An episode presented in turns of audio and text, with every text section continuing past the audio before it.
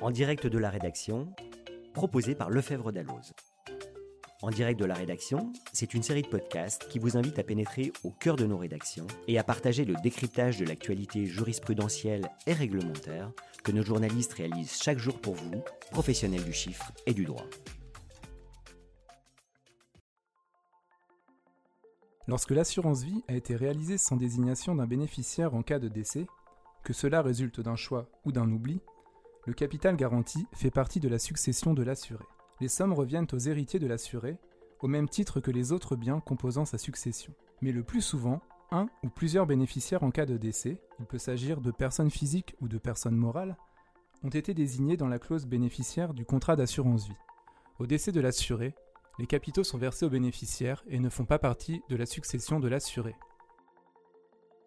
Attention, le caractère hors succession des capitaux décès ne signifie pas qu'ils échappent à toute fiscalité. Selon la date de conclusion du contrat et la date de versement des primes, les droits de succession et ou un prélèvement spécifique effectué directement par l'assureur seront applicables. Quelles sont alors les obligations de l'assureur au dénouement du contrat? Comment savoir si l'on est bénéficiaire? Selon quelles modalités et dans quel délai s'effectue le versement des capitaux? Que deviennent les sommes non versées? Nous vous proposons un tour d'horizon pratique de ces questions avec Rémi Fossé, journaliste au sein des éditions Francis Lefebvre. Retrouvez une analyse approfondie du régime juridique et fiscal de l'assurance vie dans le Memento Patrimoine ou dans votre espace abonné Navis Patrimoine et Famille.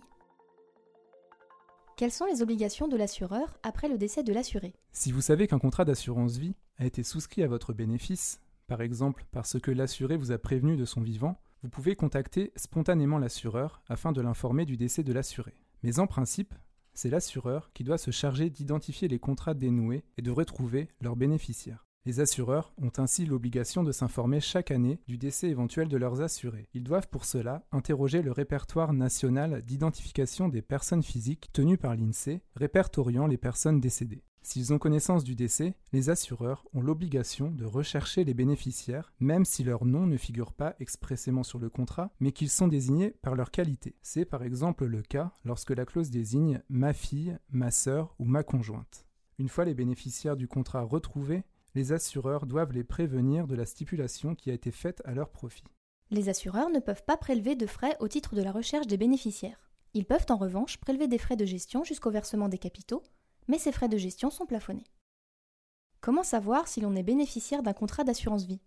Nous l'avons dit, c'est en principe l'assureur qui est chargé de retrouver les bénéficiaires. Néanmoins, toute personne qui pense avoir été désignée bénéficiaire d'un contrat d'assurance vie peut, après le décès de l'assuré, et à condition d'apporter la preuve de ce décès, s'informer de l'existence d'un contrat souscrit à son profit. Il suffit d'écrire à l'AGIRA, Association pour la gestion des informations sur le risque en assurance, ou de remplir un formulaire sur son site internet www.agira.asso.fr. Cet organisme interrogera gratuitement l'ensemble des assureurs dans un délai de 15 jours. La compagnie auprès de laquelle un contrat a été souscrit a ensuite un mois pour informer directement le bénéficiaire de l'existence du contrat et du montant du capital devant lui revenir. S'il n'existe pas de contrat, aucune réponse n'est envoyée.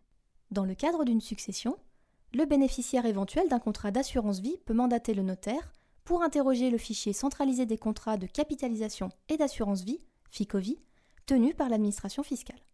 Le notaire obtiendra communication des informations relatives aux contrats dont le défunt était l'assuré et pour lesquels le mandant est identifié nominativement comme bénéficiaire. Quels sont les documents nécessaires pour obtenir le paiement des capitaux d'essai?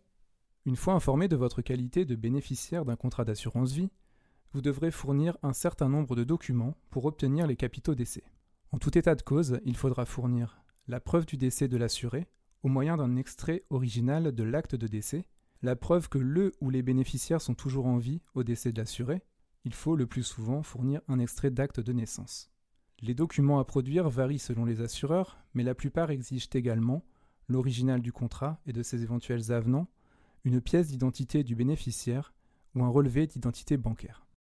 En fonction du régime fiscal applicable au contrat et de l'identité du bénéficiaire, l'assureur pourra demander un certificat d'acquittement ou de non-exigibilité des droits de mutation à se procurer auprès de l'administration fiscale. Dans quel délai l'assureur doit-il verser les capitaux d'essai?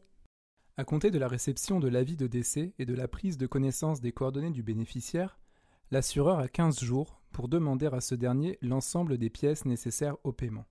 Il ne peut pas demander plusieurs fois des pièces identiques pour retarder le paiement. Au-delà de ce délai de 15 jours, le capital produit de plein droit intérêt au double du taux légal durant un mois, puis au triple du taux légal. À réception des pièces demandées, l'assureur doit effectuer le versement du capital dans le délai d'un mois. Ce délai n'est d'ailleurs pas suspendu si l'assureur a omis de demander au bénéficiaire l'une des pièces nécessaires. Passé le délai d'un mois, les sommes non versées produisent intérêt de plein droit au double du taux légal durant deux mois, puis au triple du taux légal.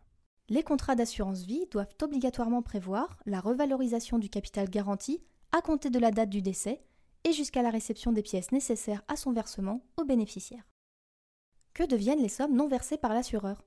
Il arrive que certains contrats soient dits en déshérence, par exemple lorsque l'assureur n'est pas parvenu à retrouver le bénéficiaire. Dans ce cas, les sommes non versées sont conservées par l'assureur et doivent être déposées à la Caisse des dépôts et consignations au terme d'un délai de 10 ans à compter de la connaissance par l'assureur du décès de l'assuré. En parallèle, les assureurs doivent transmettre à la Caisse des dépôts les informations nécessaires au versement des sommes aux bénéficiaires du contrat. Au terme d'un délai de 20 ans à compter de leur dépôt à la Caisse des dépôts et consignations, les sommes non réglées sont remises à l'État. Le site internet cyclade.fr permet de rechercher gratuitement les sommes issues de contrats d'assurance vie transférées à la Caisse des dépôts et consignations et d'effectuer une demande de restitution.